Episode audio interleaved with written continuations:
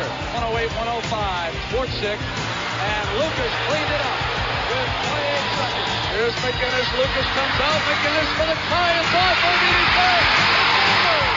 It's over. Portland championship. 109 to 107.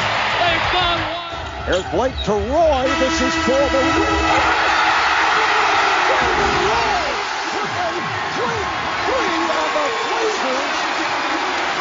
Beat the Rockets in overtime. Like Brandon Roy, you're never out of it. As he just comes to the ball and elevates, gets his legs behind him, and follows through. It's Lillard. He got the shot off. Lillard, good! Good! And the Blazers win the series for the first time in 14 years! Lillard, long range three, and it's good! At the buzzer! Damian Lillard! Are you kidding me? Salve, salve você que ouve a primeira edição do Blazers Cast, o primeiro podcast inteiramente dedicado a essa franquia maravilhosa, campeã da NBA em 1977. Hoje é segunda-feira, 14 de outubro. Eu sou o Bernardo Sarpi e conto com a companhia de três torcedores ilustres que vão analisar os jogos e repercutir as notícias do nosso Blazão da Massa. Sejam muito bem-vindos todos os torcedores dos Blazers e, por que não, também os torcedores de outras franquias amigas que curtem a NBA. Eu já começo passando a bola para o Garrafão, para o cara que tirou esse projeto do papel, Ayrton Ferreira, ilustre torcedor do Blazers, amplamente conhecido no Twitter como arroba Brasil Blazers. Já aproveito também para te agradecer, Ayrton, e falar que é um grande prazer para mim participar desse projeto. É, então vamos lá, Ayrton, se apresenta aí para os nossos ouvintes e já dá o seu primeiro destaque. Fala galera, obrigado Bernardo pela, pela apresentação, cara, é muito, muito legal finalmente falar do, do, do Portland, finalmente tirar do papel, era um projeto que a gente estava planejando desde o começo do ano, assim, e é legal encontrar pessoas que, que entram nessa nessa doideira que é falar de um time específico, uma franquia que a gente tem uma experiência, a gente passa a madrugada vendo o jogo. E é isso. É, meu destaque inicial, né, vai ser para uma notícia que o Terry Stotts falou hoje, de uma entrevista aí relacionada à parte do Paul Gasol, né? Ele falou que o Gasol tá melhorando, mas não vai jogar os dois primeiros jogos, os dois próximos jogos, né? No caso, na quarta-feira contra o, o Utah Jazz em Salt Lake e também contra o Denver na quinta-feira. Mas ele falou que assim, sobre uma, uma avaliação, não tem previsão, assim, não tem previsão.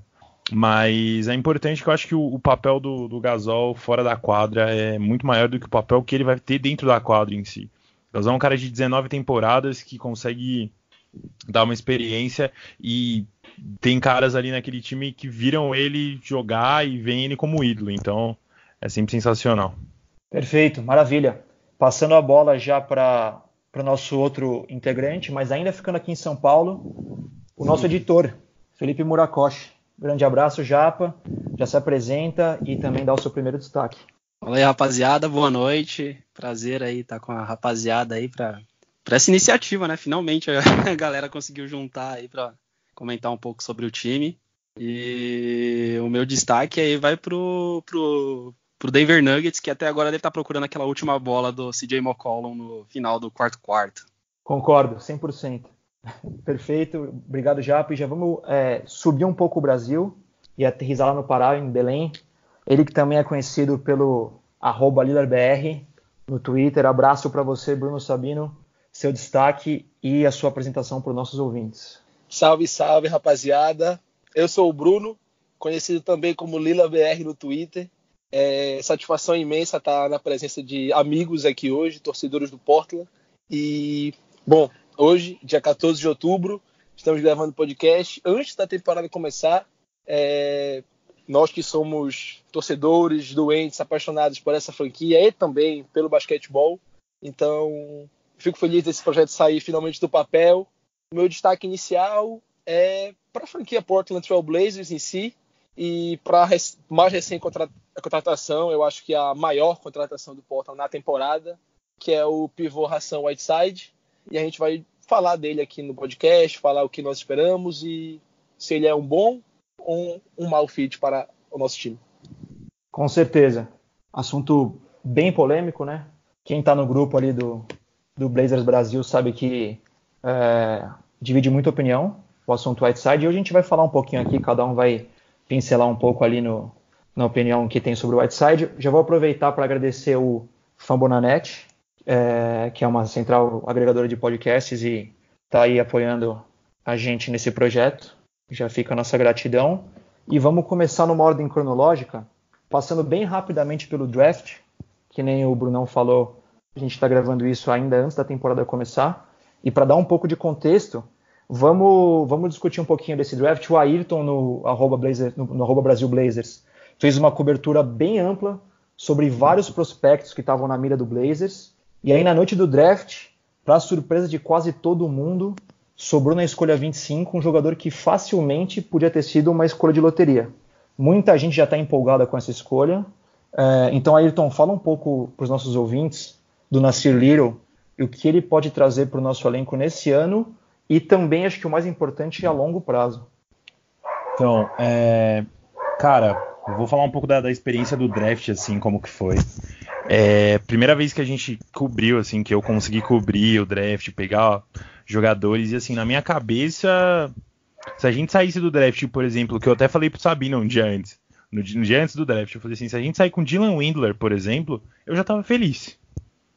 Dylan Windler é um, é um cara que chuta bem, é branquelo que nem o, o Capel lá do nosso grupo fala, que o, que o Oshie adora, e é, é, novo. Então, assim, poxa, sair com um cara igual ele, ou Cameron Johnson, que era o que o Phoenix pegou, tava muito feliz, assim. É um cara de uma universidade alta e ajudar a gente no futuro, igual o, o, o fez com o Simons ano passado e com o Gary também. Só que quando foi acontecendo o draft e você vai vendo as, as posições passando, e você vai vendo, você fala, não, tá, o Nasir Little tá descendo, tá descendo, desceu para 10, eu falei assim, ok, vai sair agora. Desceu para 15, eu falei, não, ok. Aí eu até tava vendo com um amigo meu, que torce pro Lakers, o Thiago, e ele falou assim para mim, é, ele vai pro Oklahoma. E eu falei, ok, ele vai pro Oklahoma. Só que aí o Oklahoma pegou o Darius Basley. E quando eu vi que o Oklahoma pegou o Darius Basley e o Celtics não ia pegar um ala, falei, não, não acredito, cara. Eu não acredito. E o Little veio e o Portland Washington no mesmo dia, né, no outro dia falou assim, não dava para acreditar que o ala de qualidade top 10, que ganhou o MVP do McDonald's All-American um ano antes, caiu no nosso colo. Ele tem um poder, um poder defensivo imenso, ele tem uma explosão é, muito forte no ataque e na defesa. Tava meio cru, meio nervoso no, na Summer League mas quando teve espaço na quadra no, no jogo da na primeira, no final do, do, jogo contra o Denver, ele, ele fez uma jogada que deixou o Michael Porter Jr., que, segundo o Lillard falou na cara dele um tempo antes, que o Little ia demorar uns três jogos para fazer uma cesta, uma cesta na, na, NBA na carreira dele. E aí tomou aquele drible maravilhoso e o Little fez a cesta mais a falta. Então, assim, é um cara que tá se esforçando, é um garoto que levou a família para a cidade o Zach Collins, o Gary Trent, o Anthony Simons abraçaram a família, trouxeram todo mundo para junto, assim, ele chegou um mês antes do que todo mundo esperava. Então, assim, o Little ele é um jogador que já conhece o Simons desde moleque. Então, assim, a gente tem um grande futuro e eu estou muito feliz com, com, a, com a nossa escolha do draft e é muito segura, assim. Acho que é a escolha mais segura que a gente faz nos últimos tempos. Concordo. E que nem você falou, o, o, o Little ele teve uma carreira na high school impressionante, né? Ele foi ao American McDonald's, ele jogou o Jordan Classic também, foi para a Universidade de North Carolina e deu uma decepcionada ali primeiro ano, que nem você falou, ele estava bem cru. Então acho que isso contribuiu um pouco para ele ter caído para a escolha 25 ali. Mas acho que é, a gente fez muito bem, muito seguro em, em draftar. E para o futuro eu, eu tenho uma expectativa até alta para ele. Filipão, gostou do Little? Expectativa um, um pouquinho aí para a carreira dele desse primeiro ano e para o futuro? Cara, eu achei a escolha muito boa, muito segura. Eu não acho que foi a mais segura, né? Porque teve o Collins na 10, que na época eu também não gostei, mas é, ainda bem que eu errei, né?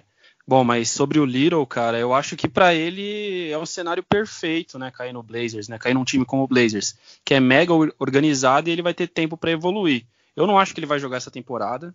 É, com Stotts é bem difícil o Hulk ter tempo de quadra, só entra em garbage time. Então essa temporada é aquela temporada que ele passa estudando, né? Que ele passa treinando, que ele passa desenvolvendo e que ele passa vendo como funciona na NBA, né? Até porque ele, ele é bem cru mesmo, né? Ele teve seus problemas no college, mas são coisas que ele, que ele vai acabar desenvolvendo com o tempo. Então a escolha foi muito boa. E para ele é ótimo, cara. É mil vezes melhor ele cair num Blazers do que cair, por exemplo, no Suns, que ele teria mais dificuldade para se desenvolver, né?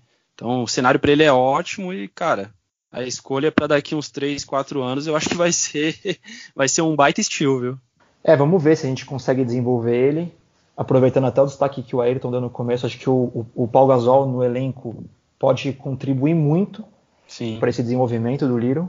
E, e, eu quero também ouvir o, o Brunão Brunão, 2 e 1 de altura, 2 e 18 de envergadura. Sim. Eu acho que, que, é uma posição ali que a gente carece há algum tempo. Pode ser que não, não, não fique pronto tão cedo, mas qual a sua expectativa ali para o Little, ali para uma segunda, talvez terceira temporada no nosso time? Em relação ao, ao Nasir Little, nossa escolha de primeiro round, eu gostei muito da pick. Inclusive, no dia da pick, eu estava na companhia do meu amigo japonês e do meu amigo Ayrton. Coincidência, Verdade. a gente estava junto. E, bom, o que falar dele? Em relação ao Terry Stotts, como ele gosta de jogar, como é o esquema de jogo dele, dificilmente, como o japonês falou, o calor tem chance no, com ele jogando. Ou seja, é provável que ele tenha muita pouca minutagem, quase não tenha minutagem. Só que, no ano que o Zed Collins foi draftado, e eu me lembro que o, que o Terry Stotts chegou a falar que o Zed Collins não teria minutagem de fato. Só que ele mostrou uma evolução muito boa no, no, nos treinamentos e principalmente teve a necessidade do time na época, se não me engano, teve lesões, teve do Amino, teve lesões na posição de PF barra center. E o Ted Collins começou a jogar, voltou a jogar. O Mars também, se não me engano, estava lesionado. E ele mostrou potencial, acabou desenvolvendo bastante também. Então, eu não espero que ele vá jogar.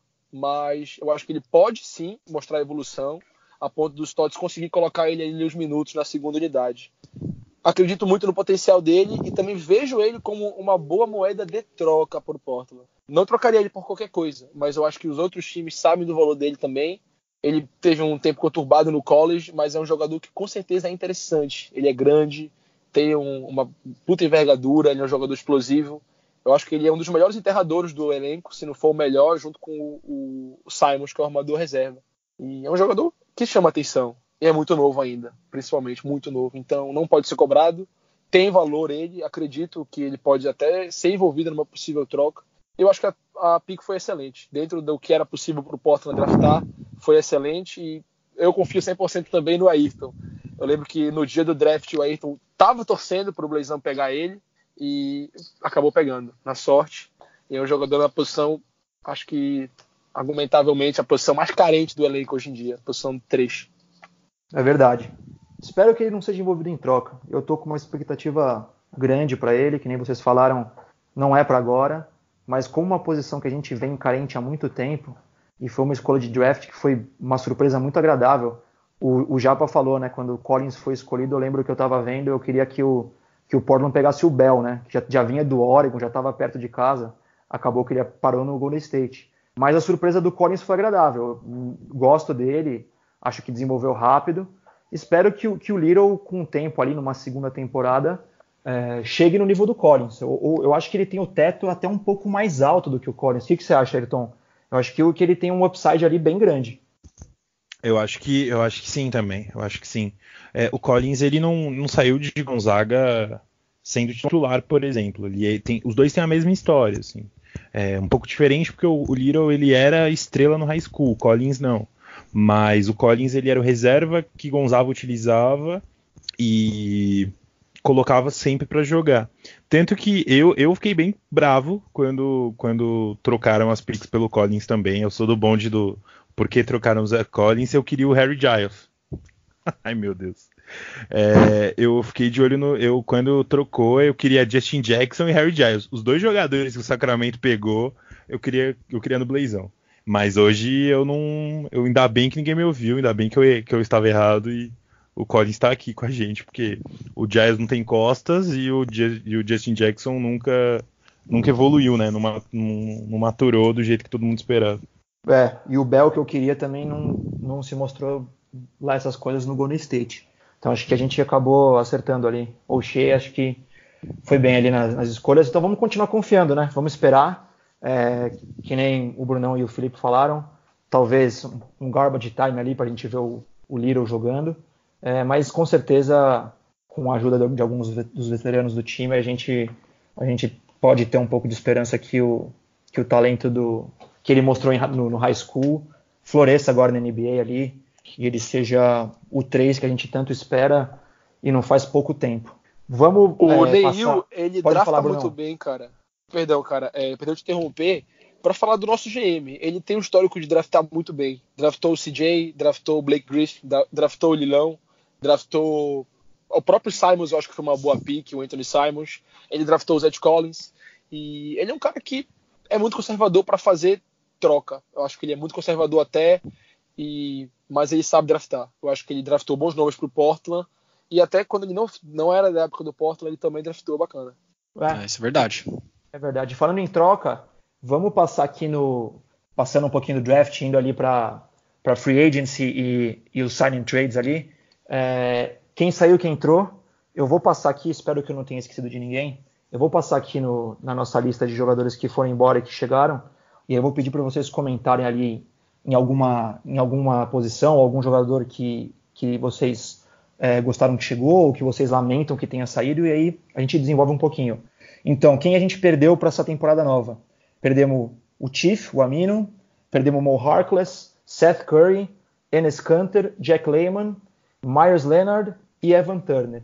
Alguns desses jogadores foram fundamentais para que a gente chegasse na final de conferência no passado. Eu boto o, o Canter aí de principal e obviamente o Amino e o Harkless que eram titulares, mas o Curry jogou muito bem em vários jogos.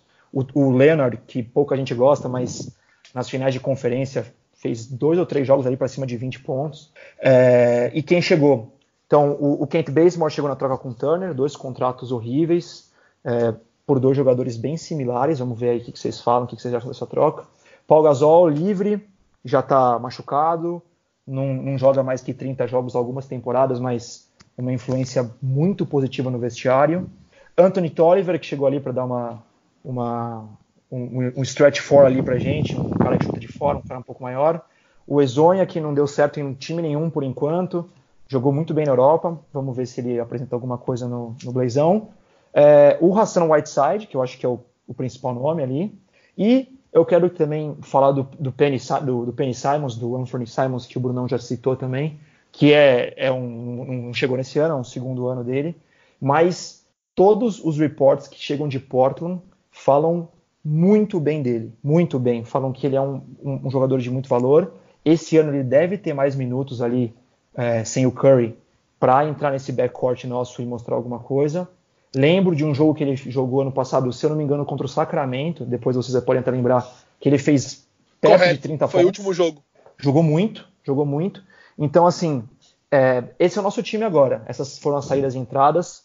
É, vou começar pelo Brunão, que já falou. Brunão, seu destaque aí, o que, que você gostou que saiu, o que, que você lamenta, o que, que você gostou que chegou? Bom, como você mesmo falou, o time realmente reformulou muito. É, em relação ao, ao jogador que eu mais no caso, sinto falta barra tribu sucesso no playoff, cara, é, você citou o Canter, eu sinto o Mou ou o Amino. Eu sinto um dos dois assim, eu acho que eles foram fundamentais na campanha. São extremamente limitados e dou muito crédito ao nosso treinador, porque tirou muito dos dois. Eu acho que o Amino teve. Não acho que vai ter, reviver a temporada que teve no Orlando com o Portland. É, jogou muito pelo Portland, um jogador extremamente limitadíssimo, mas com muita vontade. E vou sentir falta muito do Mou e do Amino. Em relação às novas contratações, eu gostei de praticamente todas. É, eu destaco muito a chegada do Ezonja, que é um jogador interessante, é um jogador jovem ainda. Foi uma, se eu não me engano, quinta escolha de draft e é um jogador muito novo ainda e nunca jogou em uma organização séria organizada. Eu acredito nisso. Ele foi draftado pelo Orlando, é uma franquia assim que muito altos e baixos, agora mais baixos no Knicks também ano passado e teve uma temporada interessante. E é um jogador que eu acho que se encaixa no jeito do nosso treinador. A chegada também do Bazemore em relação ao Evan Turner, sim, eu concordo que são contratos praticamente pes são pesados os dois. Eu acho que o Bazemore é um jogador que traz uma energia. Eu gostei dos jogos dele na pré-temporada. Ele é um cara muito ativo, active hands, está sempre ligado para roubar bola e ele traz uma energia. e acho que pode ser um jogador interessante. Tem um arremesso de três muito melhor do que o do Evan Turner, e só por causa disso ele já encaixa no sistema dos Tots melhor. Só por causa disso. Não. Tem outros fatores, mas isso já pesa muito. O Evan Turner não tinha o chute de três consistente. O Whiteside, que é o mais, a contratação mais polêmica e a principal também da temporada. É, pessoal, muita gente questiona o comportamento dele, as atitudes dele. É um cara polêmico mesmo. É, fora de quadra, assim, principalmente a disciplina. Eu acho que foi uma boa contratação, inclusive pelo que o Blazão pagou por ele, foi muito barato. Eu destaco que o Blazão se livrou do contrato do Myers Leonard, que era pesado, se não me engano, 41 milhões para quatro anos. O do Evan Turner, que era 75 milhões e o do Mo Harkless, que eram 45 ou 44, sem envolver nenhuma pick de first round. Nenhuma pick foi envolvida. E o Blazão conseguiu se livrar de três contratos. Não acho que o Blazão pegou jogadores piores de volta. Então eu acho que foi um up pro Blazão. Eu acho que o time esse ano, com o Anthony Tolliver, o chegado do Paul Gasol, os calouros vindo aí, até o, o Simons, que não é mais calouro, mas é quase, com o Anthony Júnior, o time tá deep que eu quero dizer com isso? O time tá interessante, são peças interessantes, a gente não sabe o que cada um pode fazer, como eles vão jogar juntos. E vamos ver, aguardar. Destaco muito a chegada do Side. Eu gostei muito da chegada dele, tem muito a acrescentar para o time. Pivô forte, pivô que pega lobby, muito é uma presença defensiva elite. A gente já tem um garrafão bom com o Zed Collins e ele na parte defensiva. O próprio Whiteside disse isso, que está surpreso que o Zed Collins é muito bom na defesa. Vamos ver. Mas eu gostei sim das contratações. Eu acho que o time esse ano está melhor do que o time do ano passado, pelo menos na teoria. Filipão, você está otimista igual o Bruno? Você acha que o Whiteside foi uma boa, uma boa adição para o elenco? O que, que você gostou e o que, que você não gostou aí dessa, dessa free agency do Portland? Cara, olha só, eu tô otimista sim. É, gostei dos movimentos que o time fez. Eu não gosto do Whiteside, eu não me empolgo tanto com ele. É, vou falar dele também, mas vou falar das, é, dos destaques né, que acabaram saindo aí. O Mo Harkless, né, que eu acho que de longe é o mais importante. É, ele é limitado, a gente sabe disso, como o Sabinão falou, mas ele sempre fez muito bem o trabalho dele. O próprio Amino também, que por muito tempo foi o melhor defensor desse time. Eu não acho que ele foi tão bem nos playoffs, é, principalmente contra Denver e contra Golden State. Contra Golden State ele acabou nem sendo usado, né? Mas, mas eram jogadores importantes de rotação que estavam já acostumados ao esquema, né? Que estavam bem acostumados ao Stotts também. Então, principalmente o Mo Harkless faz muita falta. O Canter, cara, o Canter eu gosto muito, o pessoal sabe disso. É, jogou muito bem nos playoffs. É, quando a gente achou que ele ia deixar a desejar, acabou não deixando. E, cara, foi, foi uma das peças principais aí para chegar até o final, cara. Então, ele ter saído me deixou um pouco triste, mas paciência, né? Vida que segue. É, sobre o Evan Turner, cara, foram anos e anos e anos da galera xingando ele. E, e, assim, eu vou ser bem sincero, eu acho que naquele jogo 7 do contra o Denver, eu acho que ele pagou o contrato dele, cara. Porque ele jogou muito. Foi fundamental esse jogo. Porra, quando, cara, quando precisou, ele tava lá, ele resolveu. Ele jogou muita bola naquele jogo. Então eu, eu acho que aqueles três anos que a gente aguentou xingando ele, sei lá, eu acho que valeu a pena. É, e ele foi trocado pelo Bazemore, né? Baseball, como o próprio Sabino disse, é um cara que encaixa muito mais fácil no esquema do Stotts, né? Ele é um 3D, não é um playmaker igual o Ivan Turner precisa para precisa ser para produzir o jogo dele. Além disso, o Ivan Turner só tinha aquele arremesso a média distância, então o que complicava o espaçamento do time, né? Então muitas vezes ele acabou sendo preterido. E o Bazemore não, ele já entra. Eu acho que inclusive ele vai acabar sendo titular aí. É, eu acho que ele é a primeira opção na defesa do time né, na defesa de perímetro e aquele cara que vai se passar, vai jogar sem bola, vai correr pelos corta-luzes para arremessar de fora. Então é uma boa contratação, é uma contratação que faz mais sentido, mas eu também tenho aqui tenho, tenho muita saudade do, do Ivan Turner. É, sobre o Whiteside, cara, eu assim, eu acho que ele vai dar certo no Blazers. Por que eu acho isso? Porque o time é muito organizado. Porque o time não precisa dele dele sendo protagonista do lado ofensivo da quadra, porque já tem dois armadores que pontuam muito.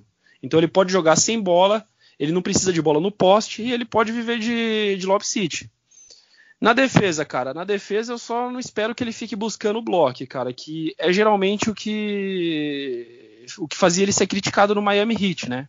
Então ele protegendo o garrafão e sabendo sair em pick and roll, né, fazendo aquele um trabalho até similar ao do, do Canter, né, por incrível que pareça, o Canter foi bem ok defensivamente. Eu acho que o Blazer só ganha e eu acho que ele mesmo ganha. Eu não gosto dele, eu não teria, eu não teria buscado, mas eu entendo o Oshie ter ido atrás. Até porque é um jogador inspirante e eu acho que ele vai ser negociado até a deadline. É, o, o Canter, eu, eu, eu, compartilho da mesma opinião que você. Eu adorava o Canter, desde a época de Knicks, de, de OKC, inclusive. Sempre quis ele no Blazers. E tem aquela história do Billy Donovan, né? Que ele, quando, chegou, quando o OKC chegou nos playoffs, ele falou que uh, can't play Canter, né? Porque o Canter era horroroso defensivamente. E ano passado ele mostrou que ele dá para jogar. Dá para jogar. Eu queria muito que a gente tivesse cap suficiente para manter, infelizmente não teve.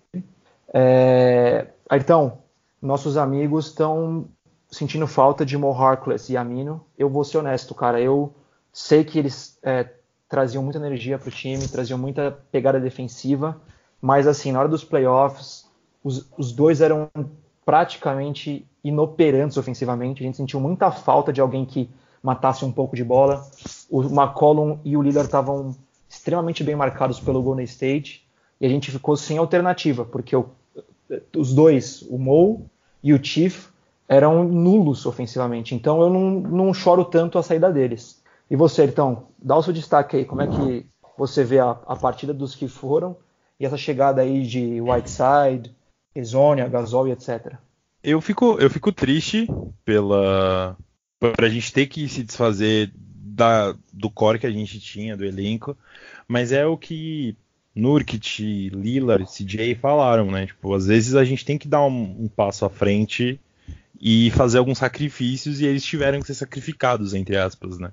É, o que acontece é que assim, a gente conseguiu não sinto que a gente esteja melhor, porque ainda falta a gente se encaixar, o elenco se conhecer mais, mas eu sinto que a gente tem um elenco mais profundo do que a gente tinha nos outros anos.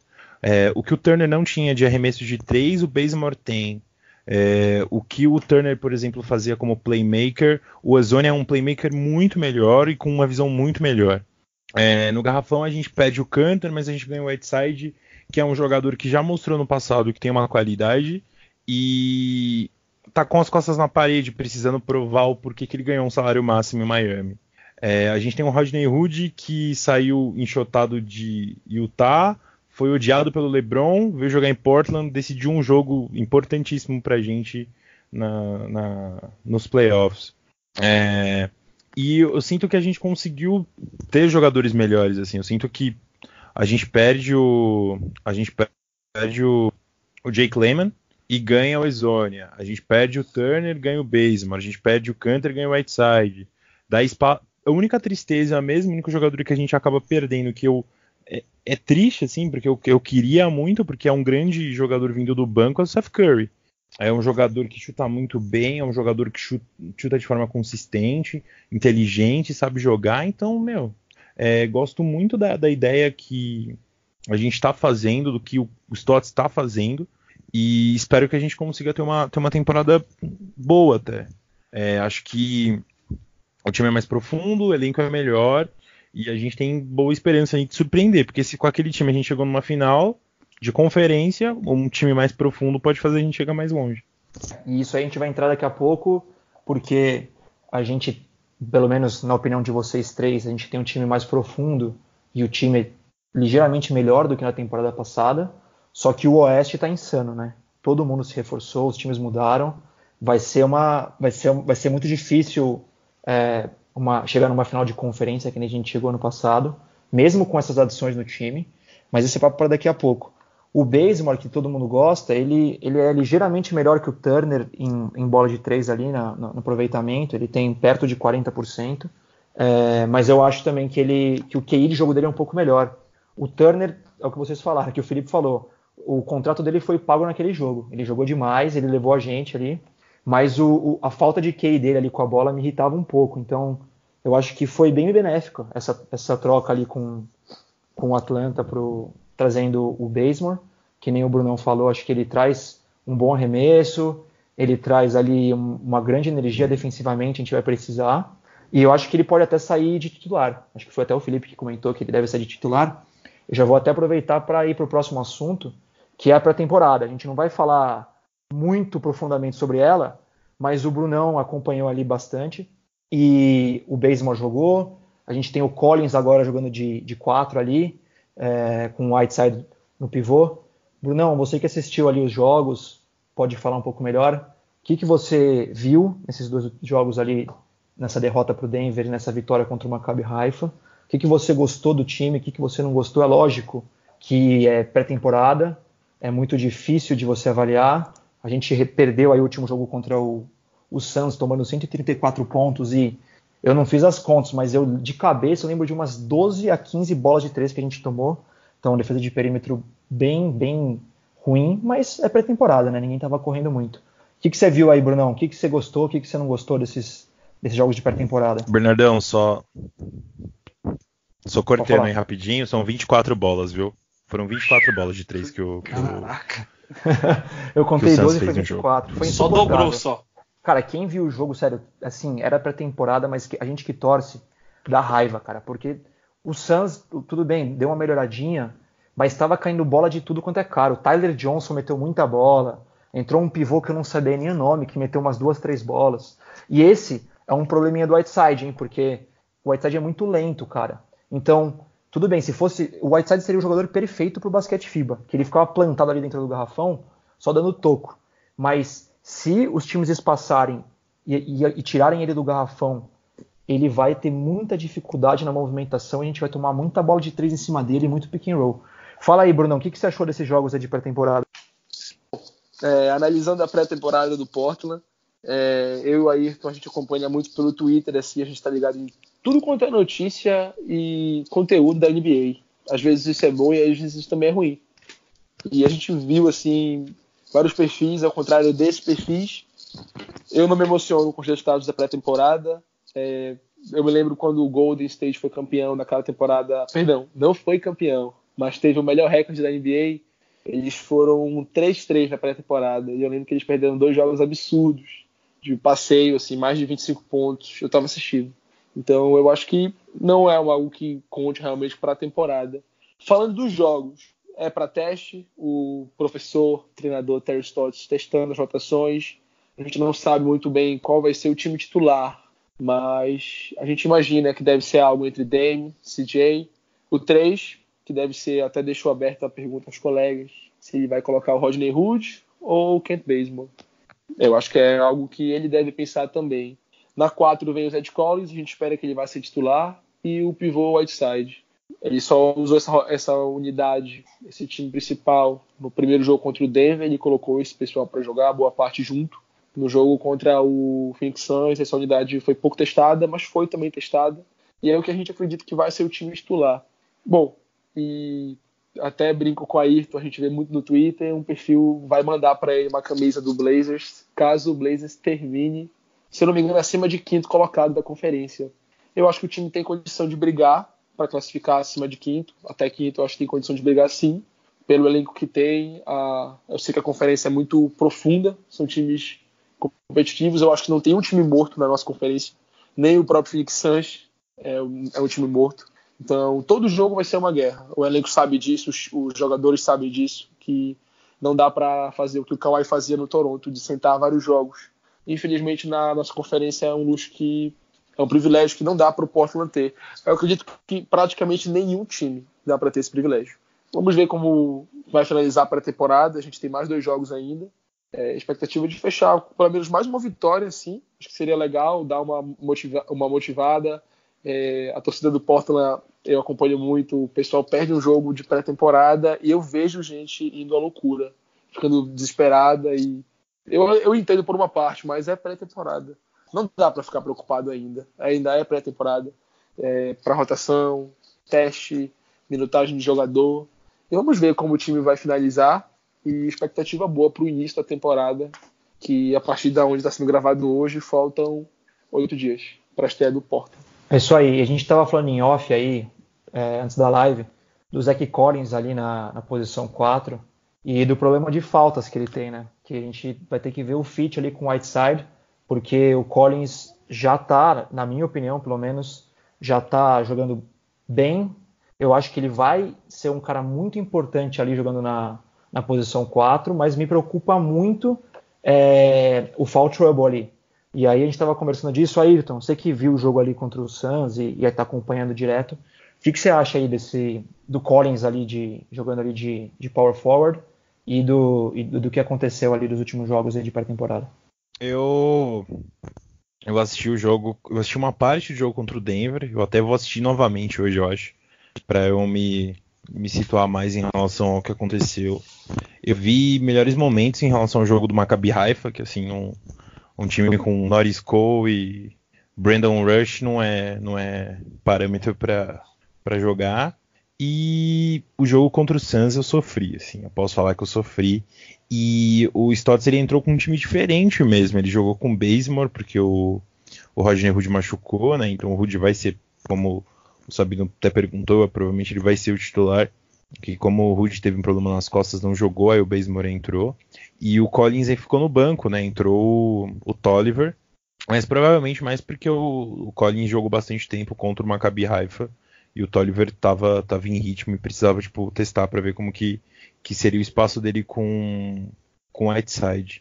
É, eu gosto muito do Collins, eu vejo o Collins muito mais maduro no jeito de jogar. Ele sabe o que ele faz com segurança, ele sabe defender com segurança.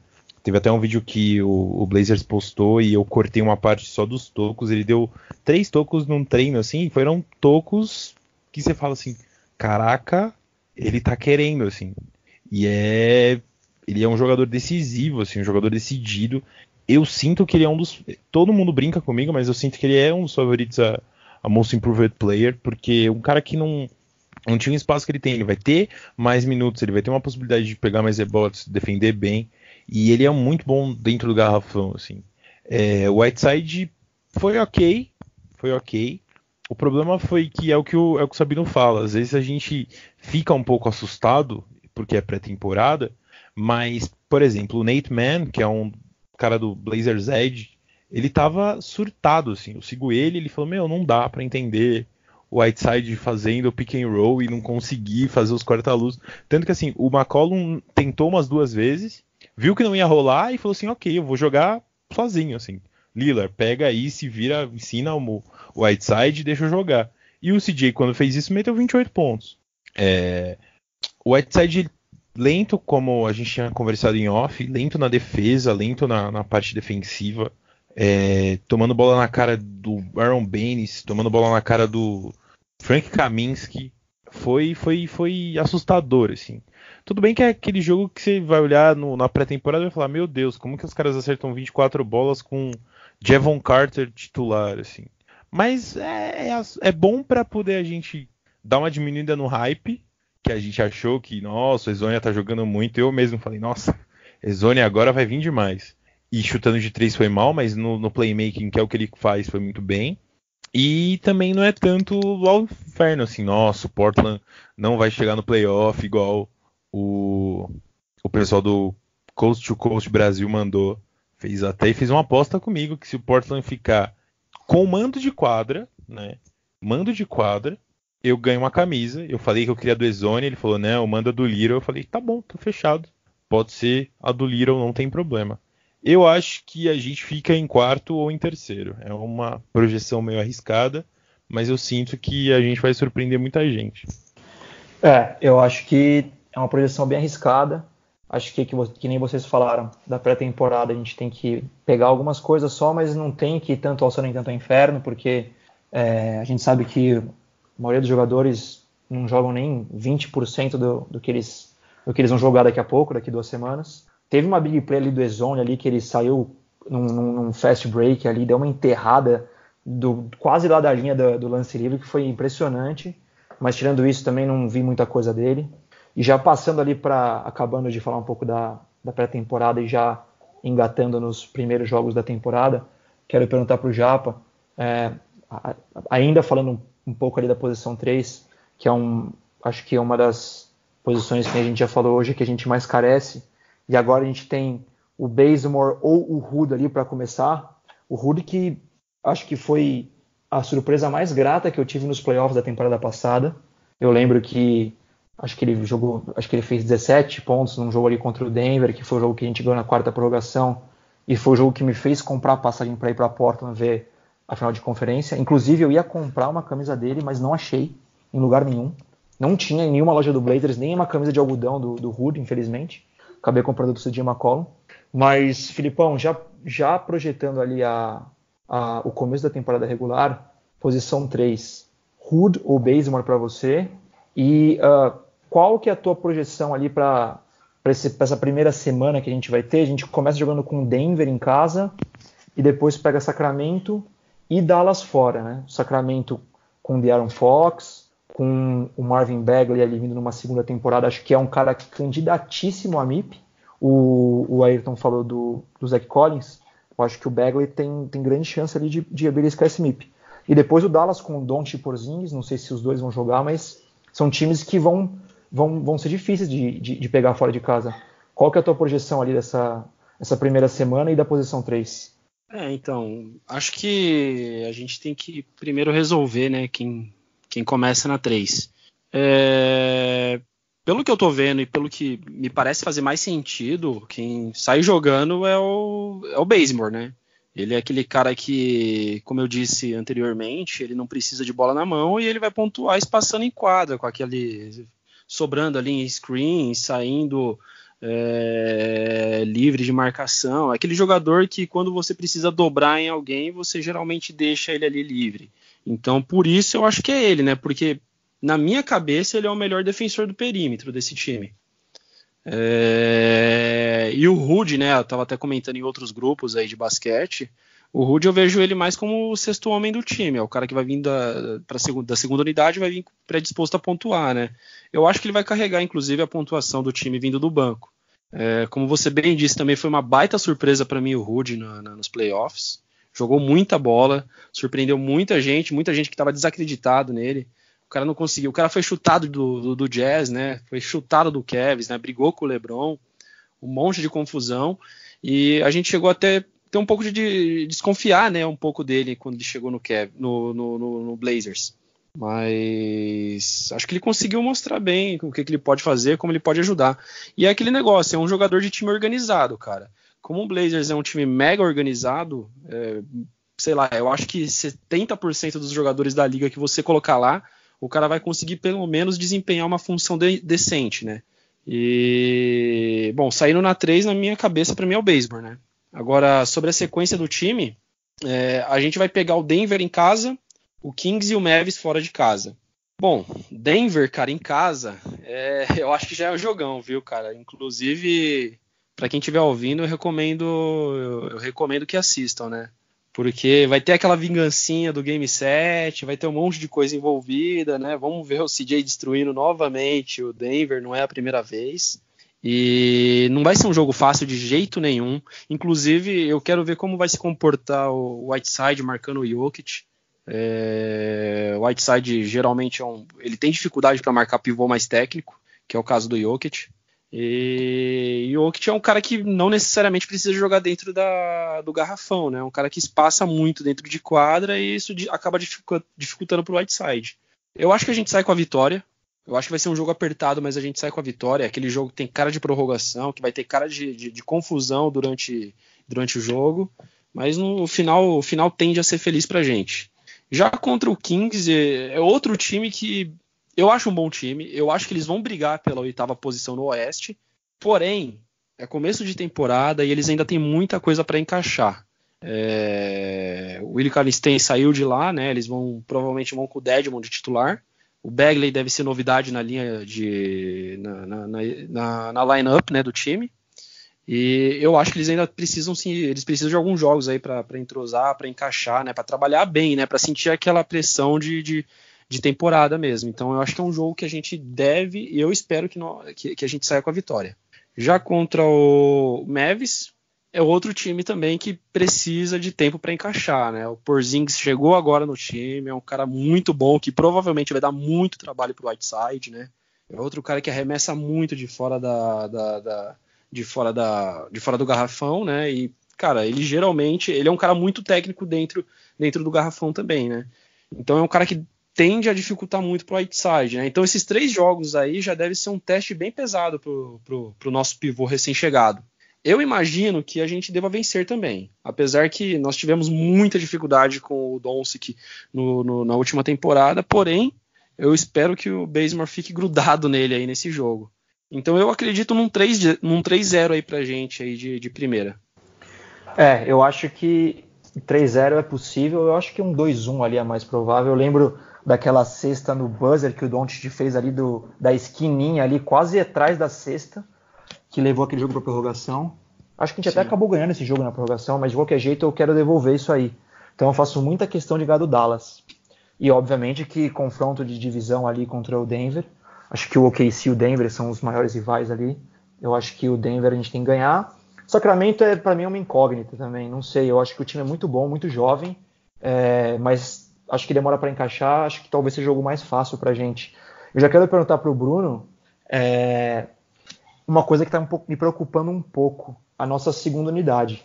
A gente tinha uma segunda unidade que ano passado ajudou bastante, é, a gente já comentou bastante ali de quem saiu e quem entrou, mas esse ano a gente está com uma segunda unidade bem diferente ali. É, acho que talvez a gente possa falar que é o Simons, o Ezonja, o, talvez o. Não sei se o, se o Scal vai jogar, mas o Scal, Tolliver. É, Brunão, sua, sua, sua projeção para os três primeiros jogos e me fala um pouco que se eu estou louco ou essa segunda unidade gera um pouco de preocupação.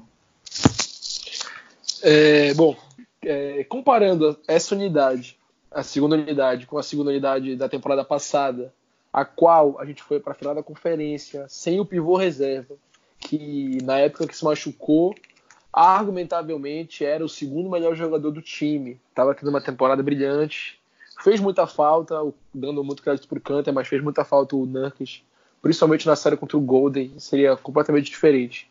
Mas falando da segunda unidade, eu acho que a nossa segunda unidade, em termos de material humano, ela é melhor do que a da unidade passada, eu acho isso. Inclusive, eu acho que muito da segunda unidade ele vai mesclar com o Dave ou o CJ. É, o Simons ele vai ter muito tempo de quadra, muito comparado com a temporada passada, a minutagem dele vai ser maior. Ele deve ser, deve ser um armador reserva. A gente tem o, o Hood, que é um jogador que pontua, então é um score para a segunda unidade. A gente tem o Scal, eu acho que provavelmente ele vai ter minutos sim, na posição de pivô reserva. E falando dos três primeiros jogos, eu acho, ao contrário do meu colega Felipe, eu vejo os três jogos vão, serão jogos difíceis. Eu não acho que tem bobina na NBA, não acho mesmo. O, o, jogo contra o Denver, sem dúvida nenhuma, é o mais difícil e, como o Felipe falou, vai ter sim resquícios de vingança. O Denver vem com fome para querer bater o Portland. Sempre bom lembrar que o último jogo do Denver na temporada passada foi contra o Portland e é algo que para os jogadores pesa, então vai ser uma guerra. Acredito também na vitória, principalmente porque o Blazers sempre jogando o primeiro jogo em casa, no caso a estreia em casa, vendo uma streak aí. Tenho certeza que meu, Ayrton, meu amigo Ayrton sabe disso. Não me lembro se são 18 ou se são 19. Mas é uma streak bem grande aí de vitórias. Acredito nessa vitória. Vai ser muito difícil esse jogo. Contra o Sacramento, também acho uma incógnita. E por ser um time muito jovem, mas eu acho que eles têm potencial pra caralho. É um time deep também. E eles vêm com fome. Todo o time da Conferência Oeste vem com fome. Eu acho que o pessoal vê que esse ano não que esteja tão aberto. Eu acho o Lakers Clippers, os melhores times talvez, mas não tem mais aquela sombra do Golden State Warriors com Kevin Durant, Stephen Curry, Klay Thompson, aonde começava a temporada com gostinho para todo mundo de que ah, o Golden vai estar na final. E dessa vez a gente não tem essa, certeza, não tem um time que a gente vai afirmar com toda certeza que vai para a final. E nem das duas conferências. Eu acho que a NBA está aberta por esse motivo, eu digo disputado, os times vêm com essa, com essa ótica. Então, vai ser, vão jogos difíceis, principalmente contra o Sacramento e contra o Dallas. Eu vou no time do meu, do meu colega Bernardo, vou no 2 a 1 também. Acho que vai ser uma série muito difícil essa semana, mas não descarto também o 3-0. Eu acho que os jogos fora de casa são cruciais, ainda mais na nossa conferência. Não descarto o 3-0, eu acho que pode, pode sim. Mas eu vou no 2-1, mais conservador. Mas acredito que o, o time vencendo os dois primeiros se caminha para uma vitória em Dallas. É, eu acho que nesse Oeste tá tão disputado que qualquer time tá a uma lesão de sair de contender e virar um, um time que não pega nem playoff. É muito disputado, que nem você falou. É, o Ayrton, que já cravou que a gente vai ficar ou em terceiro ou em quarto, provavelmente esperam 3-0 para essa semana, porque se começar com qualquer coisa abaixo disso, já me leva a crer que a gente não vai fazer uma campanha de três, de terceiro ou quarto lugar. Ayrton, fala aí, qual que é a sua projeção para essa semana? O que, que você espera que a gente apresente? O que, que é, principalmente no clássico ali contra o Denver, esse primeiro jogo que é em casa, jogo com a torcida é, depois de quase aí seis meses sem jogo de temporada, a torcida deve lotar o Molda e deve empurrar com jogadores novos, com o, o Dame e com o CJ com contratos novos, contratos milionários. Eu acho que eles vão é, mais do que nunca é, mostrar que eles são merecedores desses contratos gigantes. O que, que você projeta para esses três primeiros jogos? É, o meu lado otimista tem que colocar o 3-0. O meu lado pessimista já pensou no 0-3. Já, eu, eu, toda vez que eu penso nesses três jogos, eu, eu tenho perspectivas diferentes. assim. É, eu acho que a gente vai ter jogos muito complicados assim. É, infelizmente, né, Dallas e, e, Portland se tornaram muito rivais e se tornaram muito próximos, porque antes da tabela acontecer, fizeram a informação dos dois jogos de pré-temporada, um em Denver e um em, em, Portland, que já colocou assim, ok. Aí a NBA, para melhorar, falou assim: não, tá bom, vocês já jogaram duas vezes na pré-temporada, vão jogar mais uma. Vocês vão abrir a temporada para vocês. Então, assim, eles não. Ele, o Jokic não jogou o primeiro jogo. provavelmente eu chuto que quinta-feira ou Lillard ou o CJ não joguem para, entre aspas, você guardar o, você guardar os, o melhor para o jogo de, de quarta-feira. É, eu acredito muito assim que a gente consiga que a gente consiga vencer em, em Portland mesmo a estreia, porque se o Nick Stauskas conseguiu calar o Lakers ano passado, que é o Nick Stauskas, né, não é conseguiu destruir o, o, time do LeBron. A gente tem mais capacidade com o CJ jogando o que ele tá jogando, e eu sinto que o CJ vai vir para fazer a melhor temporada dele de pontuação na carreira. O Lillard vai tentar mostrar um, uma visão de jogo melhor, vai tentar melhorar no, nos dois lados da quadra. E é aquele jogo pro Whiteside que o Whiteside gosta, entendeu? É, o Whiteside ele gosta de, de jogo provocado contra pivô que é muito bom, assim. Tanto que desses três jogos, o jogo que eu mais tenho receio é contra o Sacramento, porque é contra o Dwayne Dedmon, e eu fiz uma thread que eu até posso depois é, replicar quando a gente lançar o, o podcast, que são a, os primeiros 10 dias do Whiteside contra os pivôs, né? Eu fiz com o Deadmon, com o Jokic e com o Embiid. Tem um, porque a gente nesses primeiros 10 dias a gente tem um jogo contra o Philadelphia também, mas daí a gente fala no, no próximo, no, próximo, no próximo episódio.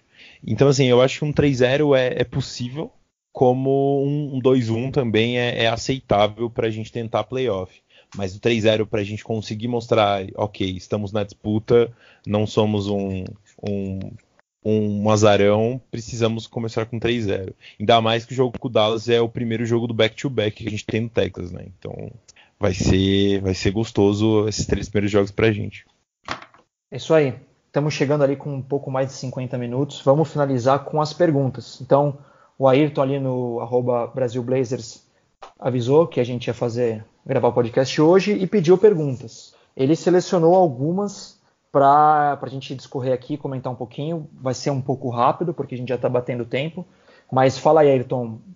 Manda aí umas duas, três perguntas das mais legais e a gente vai falar rapidinho delas. Vou fazer aqui rapidinho, ó. Deixar meu aqui carregar. Ó, tem a do tem a do, do Rip City Brasil, que é o Robert. Um abraço pro Robert, que é o é o principal perfil que fala do Portland no país, assim, é o perfil que mais tem gente cobrindo, que mais tem, tem seguidor no caso. É, ele perguntou qual é a próxima troca ideal para o Blazers? Assim, qual é a próxima troca ideal para o Blazers? Eu, eu não vou falar muito, porque eu, eu sou contra o tamanho da troca. A gente já discute no grupo, assim. Todo mundo fala, não, tem que trocar o Little, tem que trocar o Collins, tem que trocar o Simons depende a que custo, entende? Eu, eu, eu, penso muito no que, ok, a gente está no, no, Prime do Lillard e no Prime do CJ, mas eu fico perguntando, será que o Lillard e o CJ, um pouco mais velho, com esses garotos num, um pouco mais maduros, não vão ajudar também? Então, assim, eu fico sempre nessa dúvida. Deixa e eu passar para o Bruno Eu acho que então, se fosse hoje para ele... aceitar uma troca, ok. Que ele já não, pode, falar, pode, pode, pode, pode mandar, pode mandar, manda lá, Bruno. Manda pro Bruno. Você que falou bastante de troca, hoje ali no começo, no seu destaque. Falou que talvez trocasse o Little se, fosse, se você fosse o GM. Fala aí, Você acha que qual que é a próxima grande troca que pode aparecer para o Blazers? Bom, é, eu acho que o Blazers está no mercado. Eu acho que a gente tem assets para fazer uma boa troca, para trazer um jogador para elevar o patamar do time. O mercado é muito disputado da NBA. É, no grupo do Portland Trail Blazers Brasil, hoje foi discutido muito sobre uma troca Blake, pelo Blake Griffin, que é um jogador elite, não é novidade para ninguém. Eu acho que todo mundo sabe da capacidade do cara. É saudável, ele é top 3 PF da liga. Eu coloco ele só não coloco ele acima do AD, que é PF/C, e o, o, o que também dá para considerar. Mas em bola, ele é terrível demais, um jogador que pontua, começou a arremessar mais agora de fora. E eu acho um jogador que combinaria muito também no sistema do Terry Stotts. Seria um fit perfeito para o Portland. É, o custo da trade, que muito se foi conversado no grupo, que seria. Claro, a gente está aqui especulando. Seria o Zed Collins, é, se eu não me engano, o armador reserva, o Anthony Simons, e uma pique.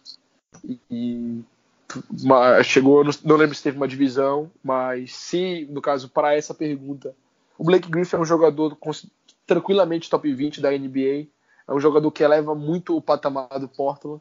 Não acho que ele está no mercado. Primeiramente, não acho. Eu acho que o Detroit não vai se desfazer dele, pelo menos não agora. Por isso que eu nem considero muito essa trade, para ser honesto mas é uma troca que levaria com certeza o patamar do time. Os jogadores que eu vejo disponíveis no mercado, o não que o Portland vá pegar, mas eu acho que o Kevin Love está disponível, o Cleveland vejo trocando ele por jogadores jovens e pique. Não sei até que ponto vale os Ed Collins dele, não sei até que ponto o nosso GM faria essa troca, porque no passado houve ligações pelos Ed Collins e todas foram recusadas, pelo menos foi o reporte que a gente teve. Então a, a, franquia acredita muito no desenvolvimento do garoto, do Zed Collins. Acho que ele tem muito potencial defensivo. Quando eu digo potencial defensivo, é potencial para ser um elite defensor mesmo. Tá em first ou second team all defense. Jogador muito jovem. Mas, como eu disse, pode vir a se tornar. Não é uma, não é uma certeza. E no caso do Blake Griffin já é um jogador certo. É um jogador elite. É, seria um fit perfeito para o Porto. A gente sonharia com ele. Difícil de acontecer mas eu acho que o time vai fazer uma troca durante a temporada. Tem assets para isso, tem opções para fazer isso, vários jogadores jovens. O momento do, do Dame do CJ é agora, nos próximos dois, três anos. E eu acho que a franquia não, não vai esperar tanto os jogadores jovens se desenvolverem. A gente não sabe a troca que vai acontecer, mas se você fosse falar, Sabino, acha que vai ter uma troca para o Portland até acabar a temporada? Eu diria que sim. Agora, qual a troca que vai acontecer, a gente não sabe. Maravilha. Então, manda mais uma pergunta aí pro Felipe responder no pique aí, que a gente tá batendo tempo. Deixa eu ver aqui, deixa eu pegar aqui. Não, tô aqui, tô aqui, tô aqui. É... Só um momento antes, de, antes da, gente, da gente de eu mandar a pergunta. É, o Miami Heat Portal acabou de postar. O Myers Leonard foi sempre bom assim, porque o Myers Leonard tá jogando demais em Miami e eu estou levemente triste com esse momento, porque não era para ele estar tá jogando bem, né? Mas, ó, o Tarcísio mandou uma pergunta, é um pouco legal, assim, a gente já falou sobre o Whiteside, então eu vou eu vou pegar então só a segunda parte, ó. Ele falou assim: "Espero que o pod tenha vida longa, grande iniciativa de vocês. Até agora, pelo que eu vi e eu andei lendo, o pior desempenho da pré-temporada tem sido do Whiteside. O Gary Trent jogou uma bola muito boa na Summer League. Dá para esperar um bom nível quando ele voltar da lesão? que, que você acha do, do, do, Gary Trent aí, Japa? Que que você, do pouco que você viu? Porque a gente vê pouco não, também do Gary Trent. Só é, isso que eu falar, Gary, tem, Gary, Gary, Gary Trent a gente viu bem pouco mesmo, cara. Eu vou falar pelo que eu vi da temporada passada, que é algo parecido com, com, com o Anthony Simmons, né? Em, em termos de minutos jogados, né? É, Summer League é difícil jogar, né, cara? É muito jogador é muito jogador. É aquele tipo de jogador que não vai jogar na, na, nem de league na maioria das vezes. É muito jogador que vai parar em outras ligas, né? É, é muito cara fazendo teste que às vezes acaba nem virando profissional. É, mas eu acho que é um cara que entra para somar de qualquer forma, né, cara? Porque o que, que a gente, o que, que a gente imagina? O cara quando é muito novo, né, primeiro ano dele ele tem muita dificuldade, mas trabalhando num time como o Blazers que é organizado, né, ele tende a evoluir. A tendência é que ele ganhe minutos na 2 agora, né? Até porque, em teoria, o, o Anthony Simmons é a primeira opção para vir do banco no perímetro, né? E aí vai ter um monte, aí vai ter a rotação, vai ter Bazemore rodando ali, vai ter até o Reizonia rodando ali, mas eu acredito que o Reizonia, pelo tamanho, possa até jogar na 4. Então deve sobrar minutos ali para ele mostrar alguma coisa, entre 10 15 minutos. Eu acho que ele pode entrar e mostrar alguma coisa. Mas pelo que eu vi, é um cara que tem energia, é um cara que consegue entrar e consegue dar disposição para o time. Agora, muito mais do que isso é difícil saber, cara. A gente vai, vai descobrir mesmo essa temporada, né? Até os scouts dele, né? Pegar e falar, ah, o cara ele faz isso de bom. É difícil, cara. Difícil. Ele não conseguiu mostrar tudo isso ainda, mas ele vai ter, finalmente vai ter oportunidade agora. E tinha mais alguma pergunta ou era só do Gary Trent? Então, ah, não, é, ele falou exatamente do Whiteside, do, do, do, da, perguntou sobre o Whiteside ter ido tão mal no, no, na pré-temporada. Ah, o Whiteside ter ido. Mas a gente já tinha é, falado, né? Que... É, não, é, mas o Whiteside é aquilo que a gente, a gente discutiu já. O Whiteside é, é encaixe, é esquema. O Whiteside ele não vai aprender, até porque ele aparentemente não é o jogador mais inteligente do mundo. Mas ele não vai decorar o playbook do time todo em, em dois meses, né? Eles fiz, treinaram, tiveram uma pré-season toda aí para se preparar, mas mesmo assim, na prática é outra coisa, né? Eu acho que ele vai jogar bem, mas precisa de tempo, né? Ele vai ser cornetado muito ainda. Ayrton, vamos para a última então. Tem mais uma aí? E aí você já faz e você mesmo responde. Tem mais uma. Ah, tá bom, pode ser. É, ó, o Sans Brasil, um abraço para a galera do Sans Brasil, segue a gente, baita trabalho. Falou assim: ó, quanto da evolução vocês esperam do Anthony Simons nessa temporada? Acredita que ele viria um backup imediato para o Dame e para o CJ devido ao bom potencial dele como scorer? Vamos lá, vou responder. Uh, minha opinião sobre o Humphrey é muito boa, assim. Ele tem. Ele lembra muito o jeito como o CJ entrou no, no time. E ele tem lapsos de Damian Lillard, é um pouco que o Robert falou lá no postando no Twitter do City Brasil. É, é um hype grande para um garoto de vai fazer 21 anos, assim, é muito e não, ele não tem experiência de college, ele veio direto do high school. É, ele é muito bom jogador, ele é especial, ele tem um futuro muito grande e vai ser muito legal saber como saber que assim a gente vai sempre tem dois caras que pontuam muito, que são o Dame e o CJ em quadro. Vai ser muito legal poder descansar um deles, colocando o Anthony Simons já jogar junto, entendeu? Então assim, vai sempre ter um descansando ou os dois descansando com o Gary Trent entrando.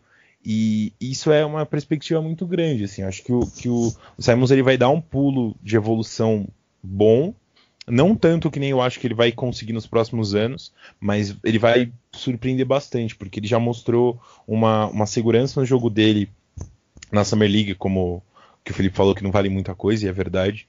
E, e também no jogo no jogo final contra o, contra o Sacramento, que ele fez muito, muito, muito ponto. Eles jogaram o jogo inteiro, 48 minutos.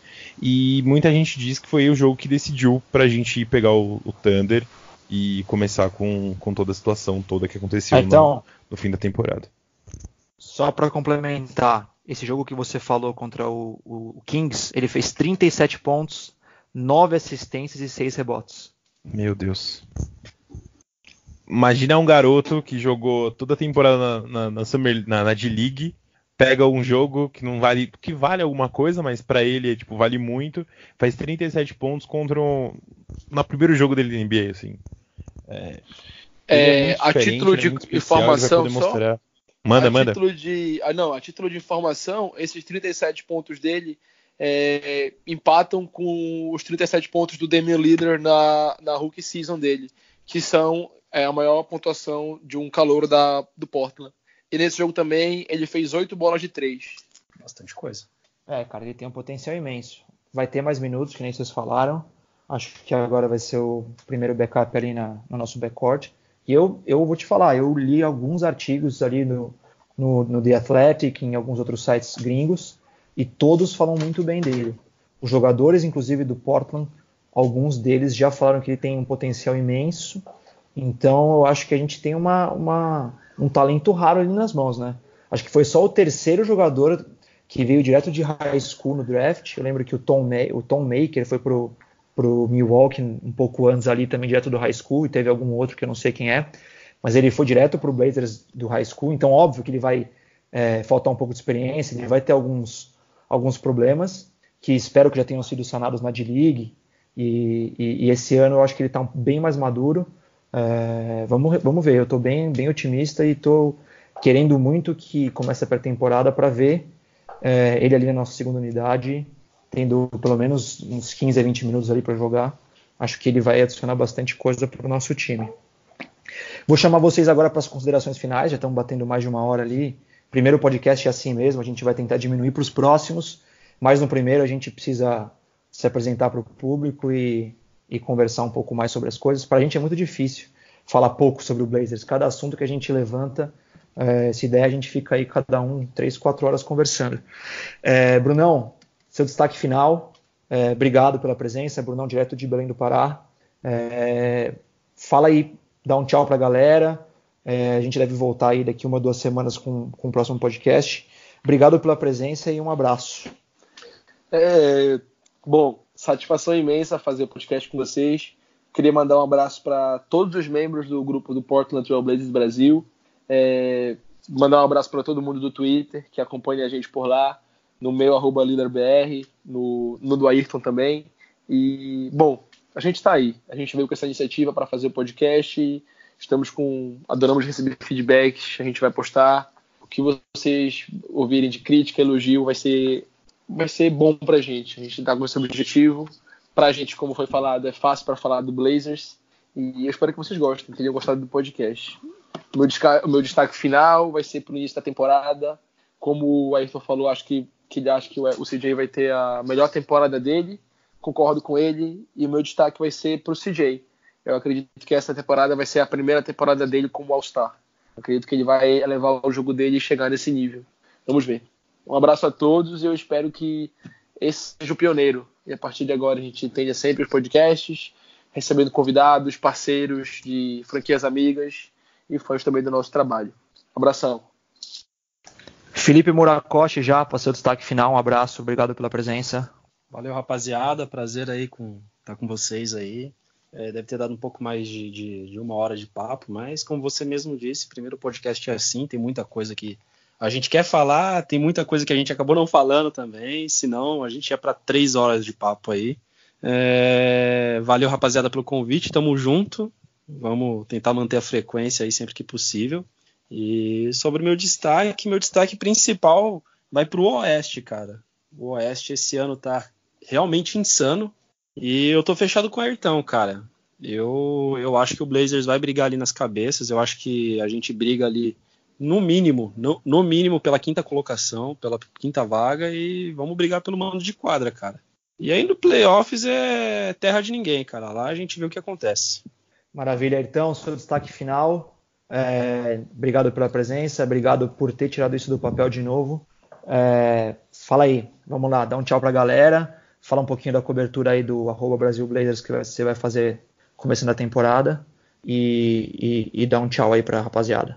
Obrigado, Bernardo, pela, pelo convite, cara. Obrigado pela, por ajudar nessa ideia aí também. Agradeço também o, o Felipe e o Brunão. É, a gente vai tentar fazer sempre é, esse podcast para falar do Blazers, não falar só do presente, falar do passado, contar história, contar momentos que a gente lembra, que a gente gosta, que a gente quer esquecer e tipo para a gente poder trazer um vínculo, né, mais, mais próximo com, com quem gosta de basquete, não precisa não só torcer para o Portland. Quero, quero agradecer a todo mundo que que tá que tá ajudando, tá, tá apoiando a gente de todas as formas possíveis, a galera do Fambonanet, que sempre falou que na hora que precisasse ia poder ajudar a gente, tá ajudando. É, meu destaque é, é, isso, gente. Meu destaque é o próprio podcast mesmo. A probabilidade de a gente continuar. A gente não sabe se toda semana que a gente fizer vai ter os quatro, mas se tiver dois, tiver três, tiver um, mas para falar do Portland, ajudar com vocês, para vocês não ficarem sozinhos, tá ótimo. E, e é isso, a gente vai estar tá lá. A cobertura é sempre assim, a gente posta notícias, a gente posta é, momentos importantes das entrevistas, daqui a pouco, é, provavelmente na manhã, na terça, né? Vocês provavelmente vão estar ouvindo uh, antes, é, quer dizer, depois, né? Depois da, da data. Eu vou estar postando uma entrevista do Zé Collins que ele deu hoje, tem entrevista do Whiteside, é, preparação para os jogos aí da pré-temporada, preparação para os jogos da, do começo da temporada também, e é isso. É, vamos acompanhar aí, dormir pouco, porque é Portland, e vamos contar sempre com a gente aqui para sempre estar no, mandando esse podcast para quem é louco pelo Portland igual a gente. Fechado então. Obrigado a todo mundo que ouviu essa primeira edição do Blazers Cast. Logo, logo a gente vem com a segunda. Uma boa noite, boa tarde ou bom dia, dependendo de quando você estiver ouvindo. E tchau.